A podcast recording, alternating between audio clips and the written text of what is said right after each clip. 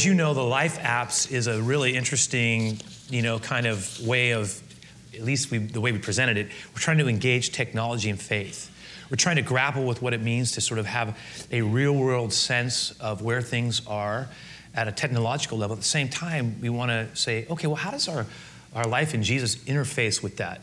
And um, I was, you know, this last New Year's, uh, I was reading a whole bunch of things um, that had to do with technology because so many of the projections, so much of the discussion is built around technology. And that really is a characteristic of this time that we're living in.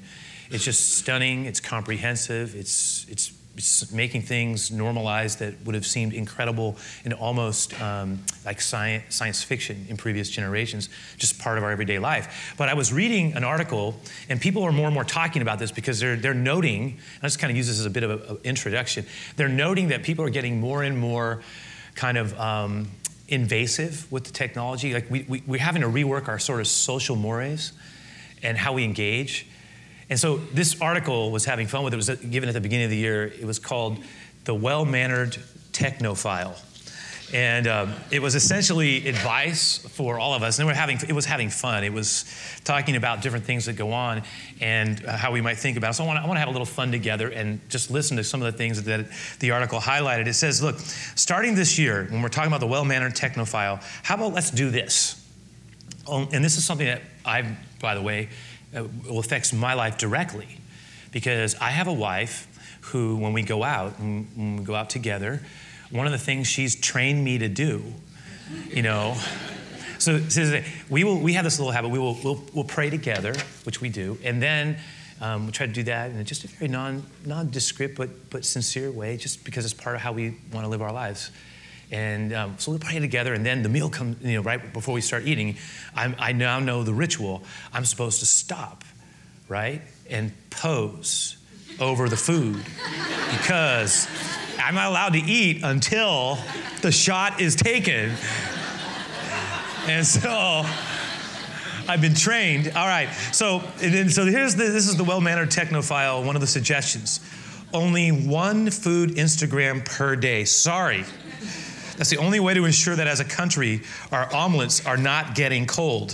So, this whole idea of only one per time, that was going to hit home for me. Now, the other one is this. Here's another one. You know, a lot of people know about the, the Apple Watch that's kind of coming out and um, wristwatch. And people are talking about how that's going to revolutionize things. And only certain people who have access to it can wear it, but it's gonna it's gonna come. There's a lot of other smartphone, you know, smart watches that are out there right now. Anyway, this this is one of the early Apple Watch owners. Yes, you are the proud owners of the wearable that will make wearables go mainstream. But don't act like you're better than the rest of us because you can order pizza by talking into your wrist. Or all smartphone owners, smart watch owners, no messaging during dinner and pretending that you're just scratching your wrist. You know, wrists aren't that itchy, okay? Okay, here's one. This one I actually just saw.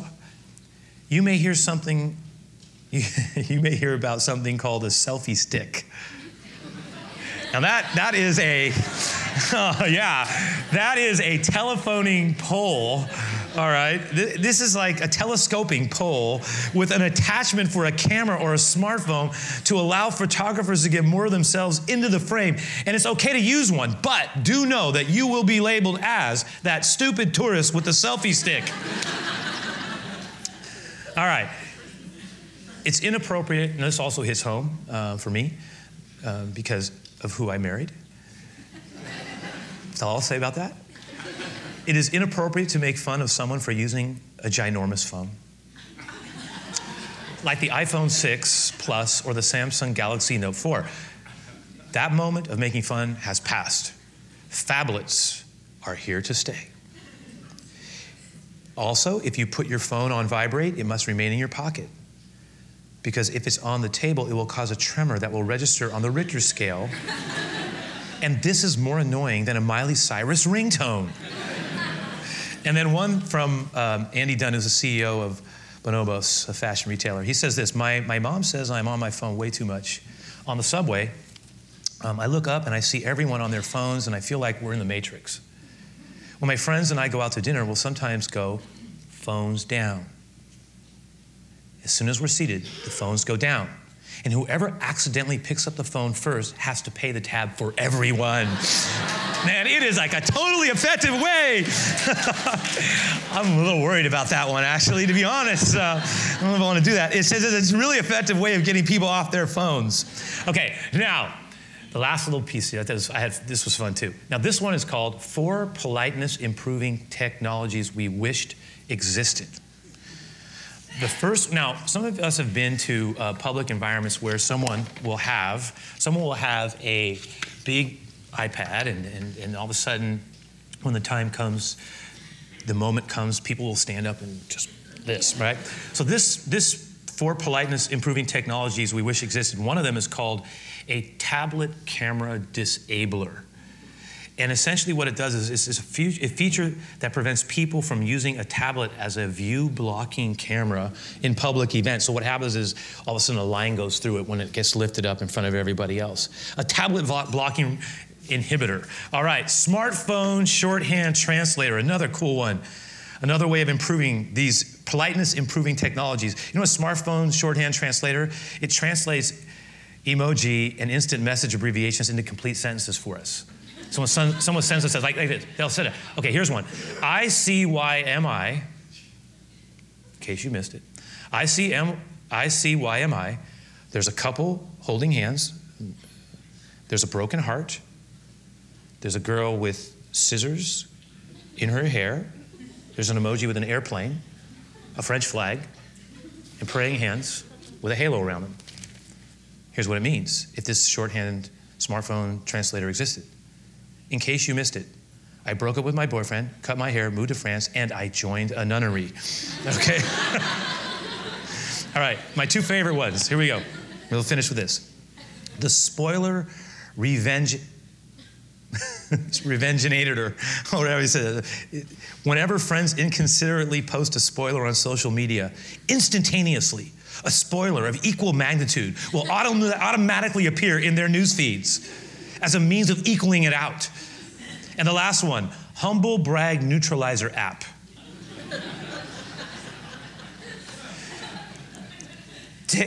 Takes friends' Facebook and Instagram photos of all sunsets, fancy shoes, decadent brunches, and selfies and turns them into scenes of misery.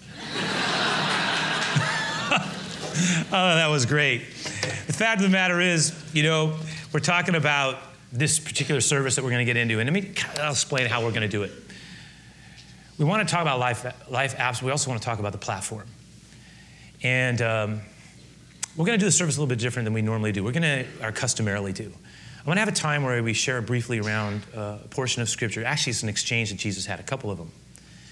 And then at the end of that, we're going to be hearing uh, from uh, someone who, share who's kind of doing this series in tandem with me. We actually have created a video piece that we're going to be doing it, and this is going to be part of the Life Apps approach that will connect into what was just shared as a, we, a means of bringing into a more practical workplace or just overall general sense that what we are exploring has real practical outlays to it. The person who's going to be sharing is, is, someone some of us aren't familiar with. Rusty Rueff has been part of our church for a number of years. He and his wife have been serving in um, children's ministry now for over a decade. But Rusty actually just had something happen to him. It was pretty cool. He just got named to the Presidential Advisory Committee on the Arts, which is a pretty cool thing. He's been the board of trustees at ACT Theater. He has been the chairman of the Grammy Foundation. And also, he has and is serving presently as the corporate director at Glassdoor.com and has a blog called Purposed Working, which is eh, .com, which you can you can check. Anybody can subscribe to, and it really has to do with living out our faith in the workplace. And it has a lot to do with technology and work. And so, what we're going to do is we're going to try to make this very applicable to our real lives. So, I'm going to share the teaching, and then we'll hear a little bit there, and then we'll have our time of giving and close out. But let me go ahead and pray. I ask God to just bless what we're about to do together. And so, Lord, I, I want to ask you to just be with us right now. Um, we're here in your house. We, are we're making an investment of sorts and a desire to honor you, but also we're saying um, that we want to be open to the things that you want to encourage us towards and the things that you want to enlarge in us. And so I just want to ask for your blessing. I want to ask for your blessing over this time. And I pray that you would be honored in it and that you would establish some things inside of us, or at least get them moving in the right direction. This is what I ask. I ask this, we ask this together in Jesus' name. Amen, God. So, Uh, have you ever been in your life in a storm? Um, I don't mean like a natural storm. We all have those. Weather changes all the time. I'm talking about a stormy place in life. I, it's quite possible that some of us are in, in that place right now. I'm talking about it as a metaphor for when things are really hard, when things are breaking down, when we find ourselves having a number of things going in the wrong direction, or at least a couple of things that are making it really difficult. We feel under a tremendous amount of pressure. Some of us may, when we're in these stormy places in life, we may feel like we're not going to make it. When storms hit, it's very dark. When storms hit, some of the times the things that we've been counting on start to crumble and they make us very insecure. So those storms may look like things with our health. They may have to do with external things, you know, that we can't control. Something happening in our job. It Might have to do with things that are going on with our finances. It Might have to do with relationships. We might be in that place right now. I mean, this is the amazing thing about human beings. We can, we can wear certain types of demeanors that, unless people know us really well or are very int- intimate with our life, they wouldn't know. We could sit next to them and we have no idea what we're walking under. I mean, there are, we're, we're around a, a, a group of people together here, and, and, and many of us are hurting. We came in with storms in our lives, or we have people who we love who are experiencing them, and it is affecting us. Sometimes the things that are hardest are the things that aren't even external, they're internal. Some of us are struggling with, if people knew it, we're struggling with addictive behavior. We're having a really hard time not wanting to go back into things that we know won't help us. They can create personal storms. Again, just thinking about sometimes when we're under an enormous amount of pressure, we feel tremendously stressed. Some of us might even feel emotionally paralyzed, like we're almost not feeling much anymore or we're very tired and we're tired a lot. These stormy places have everything to do with what we're talking about because they have to do with foundations, platforms. And Jesus actually had something to say about it. And this is in your handout. I would like you to sort of follow with me if you could. This is in Matthew 7. And um, this is something Jesus had to say. And he was talking about foundations and storms and the storms of life. And again, one of the things God wants to teach us is how to have a life of faith with Him that is capable of enduring things that are hard. And when everything in us may even want to quit, give up, and maybe part of us is feeling like we're falling apart from the inside out, the Lord has something to say to us. Therefore, He says, whoever hears these sayings of mine, and important, and does them, I will liken this person to a wise man who built their house on the rock. And the rain descended, and the floods came, and the winds blew, and it beat on that house. If ever felt beaten? If ever felt like things were coming apart? In that place, Jesus says, it did not fall because it was founded on the rock. It was built on something solid that could endure even though the elements were were just coming at it in every direction.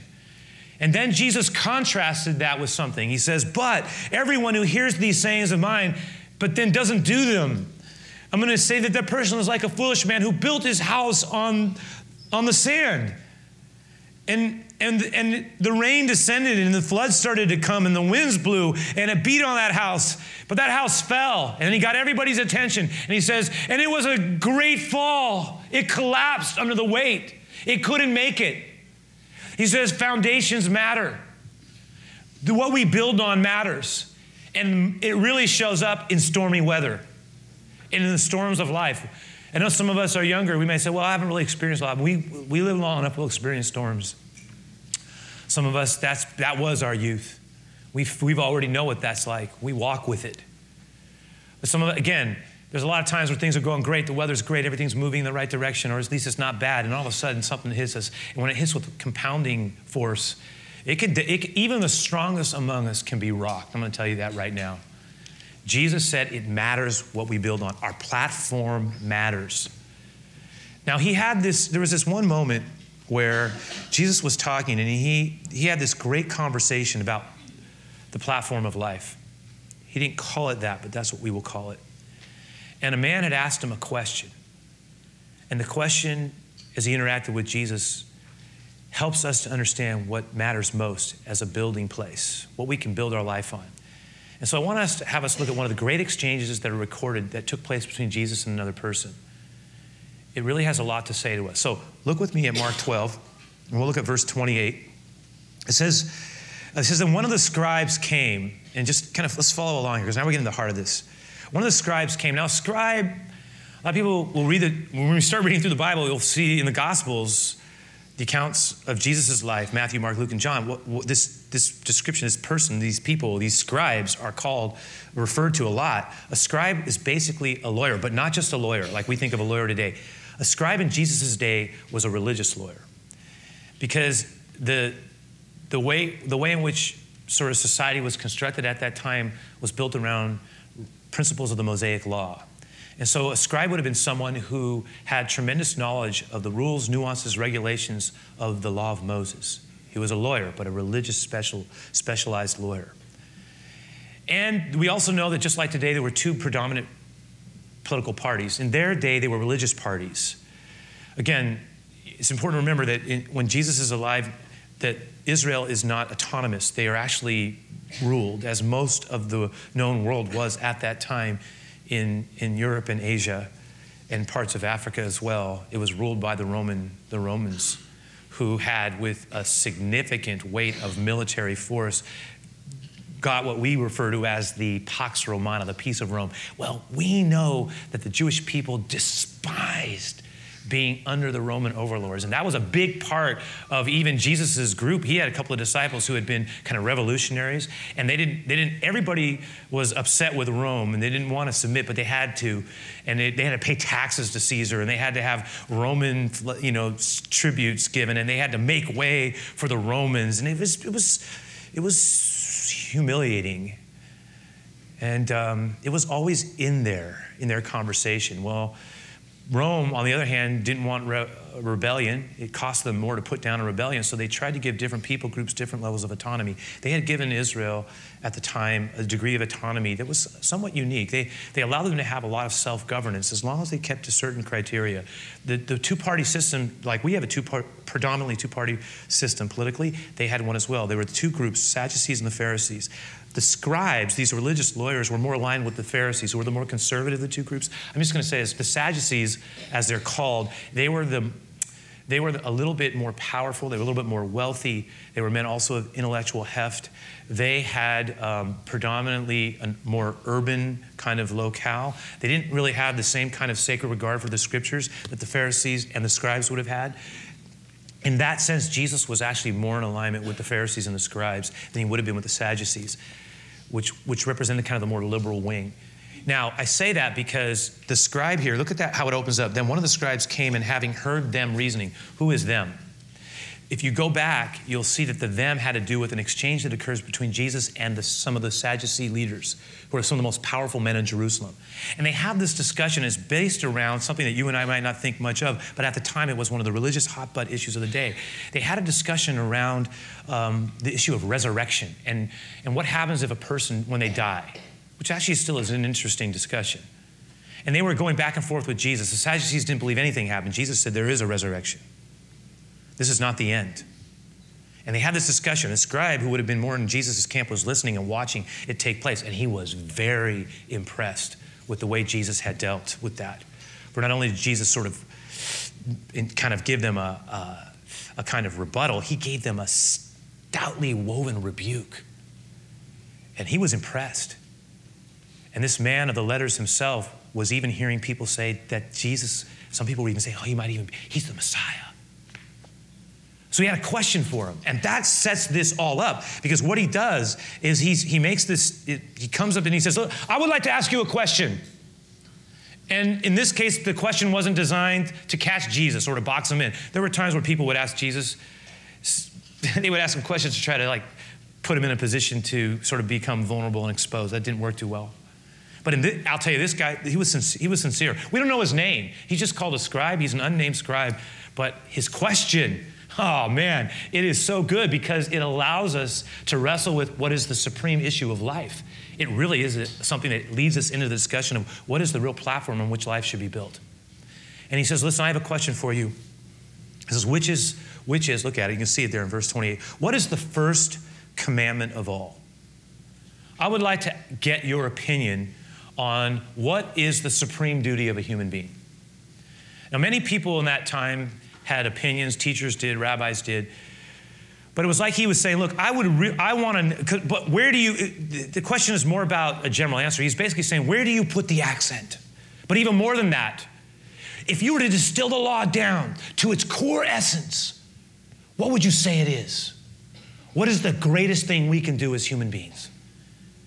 And he said this in front of everybody, and Jesus gave him an answer that, that it says this, verse 29. He says, Jesus answered and he said, Look, the first of all the commandments is, the, the, the greatest of all the commandments is this. And then Jesus quotes from Deuteronomy Hear, O Israel, the Lord our God, the Lord is one. And you shall love the Lord your God with all of your heart, with all of your soul, with all of your mind, and with all of your strength. This is the first and greatest thing a person can ever do. And it was, it was really important because what Jesus was sort of getting into, and he was, he, was, he was basically responding to this question of, well, what is the, the ultimate purpose and meaning of life? And the answer that Jesus gives is what we would call the Shema. What is often referred to by the Jewish people as the Shema, because the Shema has to do with the, it, in its verb, as a verb, a Hebrew verb, to hear, all right?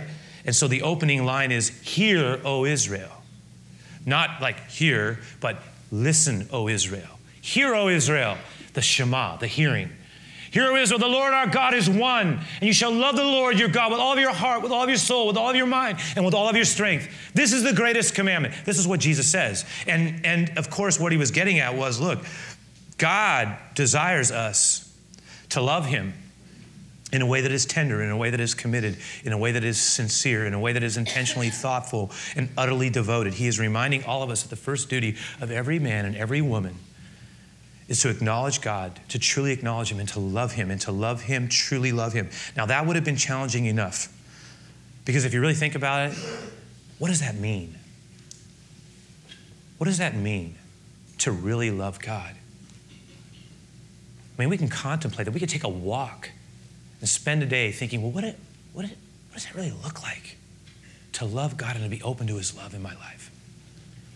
And Jesus could have stopped right there and said, That's it, nothing more. But He said, But there's one more thing. And He coupled something onto it, like He locked it right in. He says, And there's a second. The second is like unto this. And now he quotes from what would be another book in the Older Testament that they would have all been familiar with those who had knowledge of it, from Leviticus 19. And look what he says. He says in the second, verse 31, and the second is like it. It is this You shall love your neighbor as you love yourself. There is no other commandment that is greater than these two, than this. Now, to the Jewish mind at the time, a majority of what had been interpreted as the neighbor meant it had a very narrow scope. It meant my fellow Jew. And Jesus knew that. That is my neighbor, and that's the one I am to love. And in fact, a lot of people were saying, we are not responsible to love the Gentiles, and we are certainly not responsible to love the, the non the, the, the Romans. We despise them. And that was understood. And there were other tensions as well. Ethnic, you read this, when you start reading it, you'll see that there were tensions that existed between the Jews and the Samaritans at the time. Samaritans were partly Jewish people, had developed a kind of hybrid expression. There was tremendous ethnic and even subtle religious tension between the two of them. And to the extent that a lot of Jews, Jewish people of the day, and it went both directions, but a lot of, they wouldn't even go through Samaria. They would bypass it, take a longer route just to avoid the interactions. There was real tension there. Remember, Jesus has this interaction with a woman at the well, as she's called. And she says, What are you doing talking to me? People like us don't talk. And Jesus talks to her about the water that if she'll drink it, she'll never thirst again. It's a beautiful moment. But Jesus had another person ask him a question because it was connected, because he, he, he, the person, one person asked him a question, said, Well, who really is my neighbor? Who am I truly responsible to love? And Jesus, on the basis of that question, gave one of his great parables. That's what initiates the parable of the Good Samaritan, in which all of it has to do with my neighbor being a lot bigger than just the people I like. And so this is something that, as the scribe is listening to this, he's, he's intrigued and he goes, and watch the passion that comes out. The scribe says to him, Well said, teacher. You have spoken the truth. No, there is only one God. There is only one God, and there is no other than He. And, and yes, to love Him, look at that, with all of your heart, with all of your understanding, with all of your soul, and, and with all of your strength, and, and to love one's neighbor as yourself. Yes, yes, there is nothing more, no, nothing more than this. No, in fact, it is more than all, all the whole burnt offerings and sacrifices. Now that was for us, we go, oh yeah, that was a big deal for him. What he was saying was all the things of the temple that we do all the sacrifices, all the rules, all the, all the rituals that we do that are embedded in the law of Moses, the greater than all of those things is what you just said. And he was excited. He agreed with Jesus. And you know what? Jesus got excited back. Look what he says. He says, Now, when Jesus saw that the, the man answered wisely, he said to him, You, my friend, are not far from the kingdom of God. You are, you are right there. It was a great statement, right? He's almost like he's saying, Look, you, you, are, you are so close. Your heart is open. Um, cultivate that. Stay there, and it will lead you to me like a, like a lighthouse on the shore. You're right there. The kingdom is before your very eyes. Your heart is open. And then it says, No one asked him any more questions because it's like we've had enough asking him questions to try to catch him. Here are what I want us to think about. Here's how I'd like us to pull it in. Just put this up, we're just put this up real quick to sort of s- summarize what that platform looks like, just for those, especially when we take our notes. Let me suggest this loving God, according to Jesus, is the greatest thing we can ever do in this life, ever. By the way, that presupposes something, doesn't it? Loving God is the greatest thing we can do. But what it presupposes is that we believe there is a God.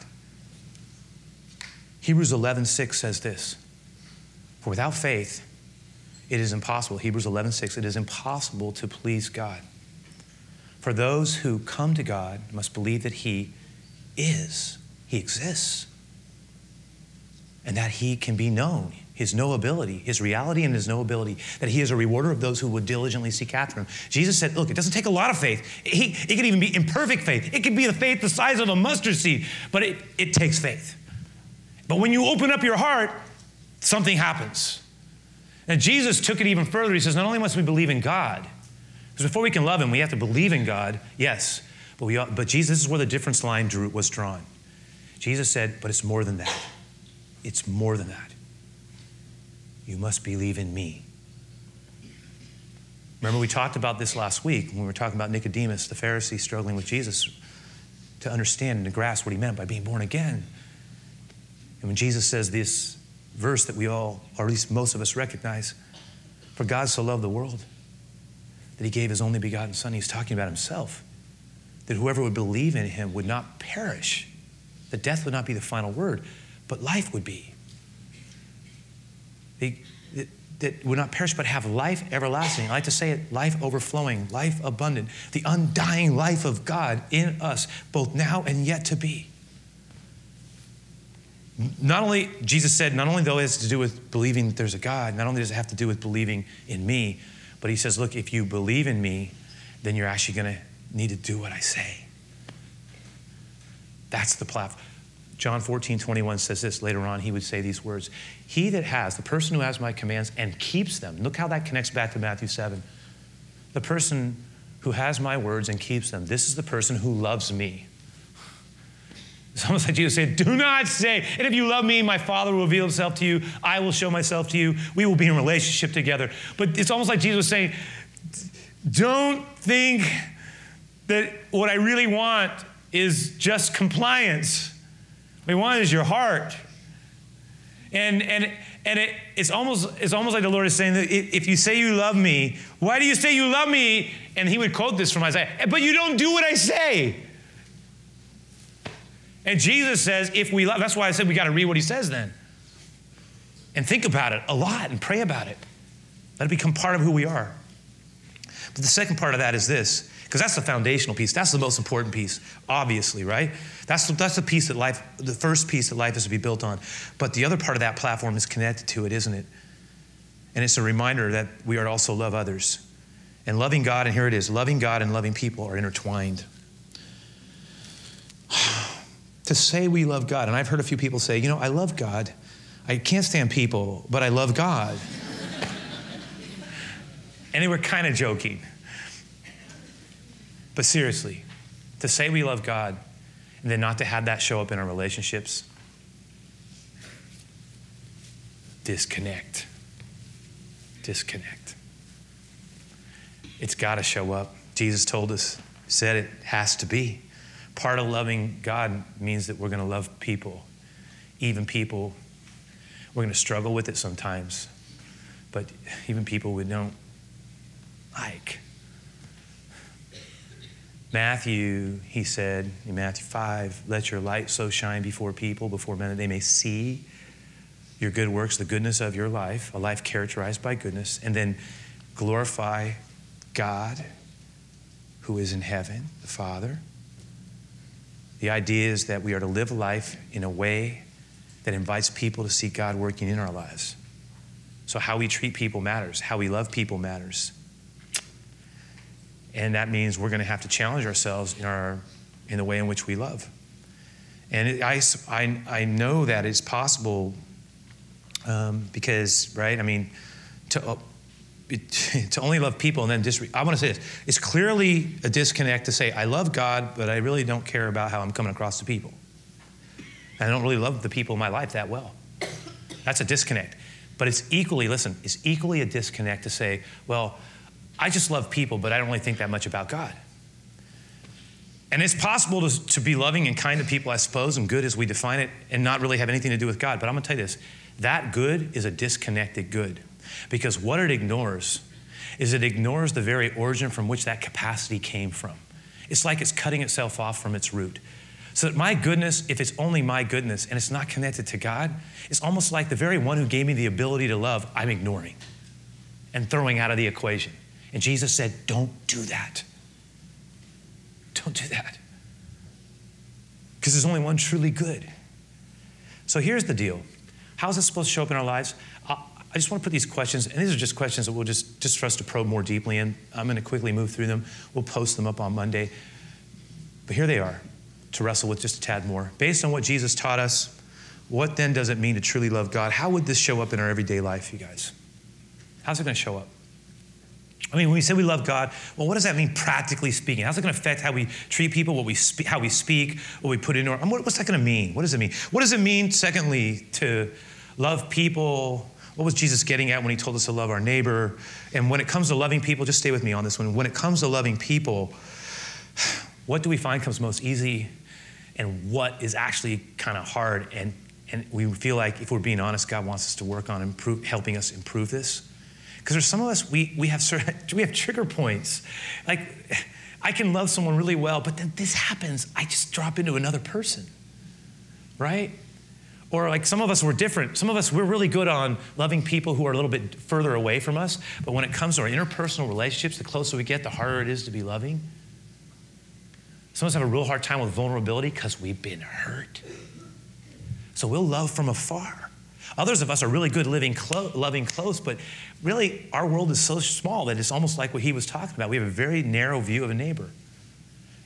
And see, the Lord, and then there are other kind of reactive patterns that we have. God wants to get at those things. God's trying to grow us. That's the thing. The key is our platform, though. Okay, and that, number three, then, what was the platform Jesus taught us to build a successful life on, and how are we doing in terms of our focus and prioritization? What I mean by that is if we say this is what's most important. I agree with Jesus on the platform. If we say that, but then we look at our life and all of our priorities, our time, predominant time investment, the way we're spending this limited gift we call life is basically going in a com- opposite direction or is not in a line. What happens is we may say, This is what I think is the most important thing. This is what Jesus said was the most, the key to true success. He taught, love God, love people, but then my life is going in a very different direction as a priority what does that say? It, the Lord will call us to places of alignment. This is a great time to think about that. The more aligned we become with what Jesus says is important, the more we become a success in the eyes of God and a blessing to people. Lastly, on that note, what practical ways, because this is always about practical stuff in my mind, can we align our lives better with what Jesus taught us was the greatest opportunity and calling of life? Stay with me on this. That's why we're getting into the Bible readings. We thought, okay, what can we do? One thing we can do is say, let's commit ourselves to a little six month easy reading plan. Read through the scriptures, read his words, read the New Testament. Let's sit with it, commit to it. Some of us, this might be the time when God's calling some of us to get a part of, become part of a small group. I know we're busy, but you know what? We invest in, with people who are moving in the same direction. We train together. It's like we're rowing, or we're on a ship, fellowship. We're rowing together, right? And, and sometimes I can't row. I, I got nothing in me, but another person might. That's why it's better not to be, it's better to be in, in something with a few people than just all by myself. It's just wise. We provoke one another to good works. Some of us, might be a time to get more involved. Some of us might be a time, this might be a time to, to be more courageous at work about our love for Him. We say we love Him. Do we ever talk about Him? Some of us, it might be time for us to actually start getting out there a little bit more in our social world and declare our love for Him with all the risks that are involved in that. So here's what we're going to do. As I mentioned, we're going to show that little video piece that connects to the workplace and to, to what we've been sharing from the scriptures. We'll show the piece, have a brief time of giving, and a final song that we're going to share together.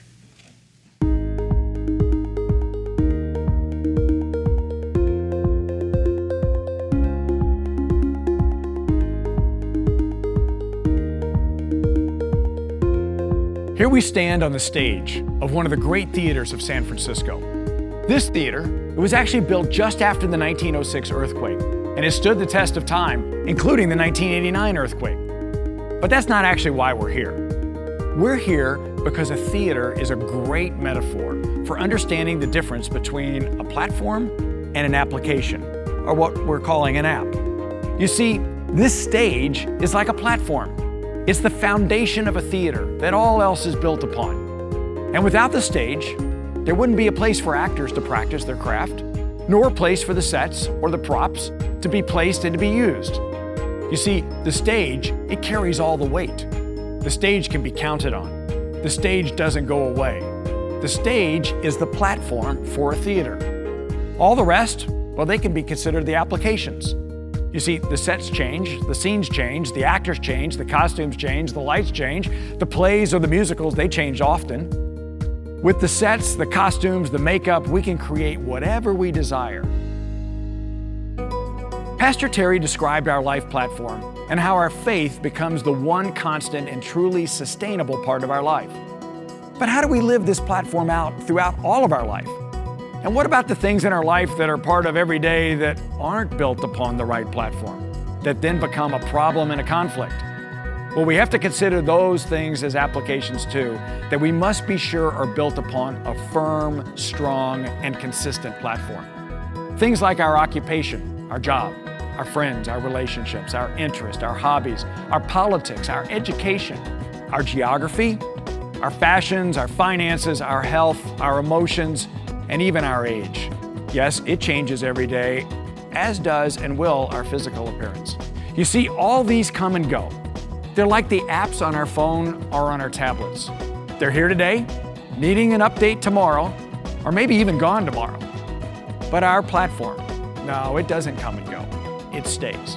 It stands the test of time and change. It bears all the weight of the apps that are built for it. The platform we can depend upon. The apps, while seemingly so important at the time, they get installed and removed and are only as good as the platform underneath them. So here's what we're going to do. We're going to take the next few weeks and go deeper into the ways we can extend our life platform into many life apps so that we can learn to make the right choices, to live our lives fully as God has desired for us to do. We're going to explore how our platform can sustain and strengthen each of our life apps taking them with us each week into the world outside of the church walls to our workplaces and our homes. But for now, let's remember this. We must actively accept and build our life platform upon God's platform and then build our life apps on top of this and this only.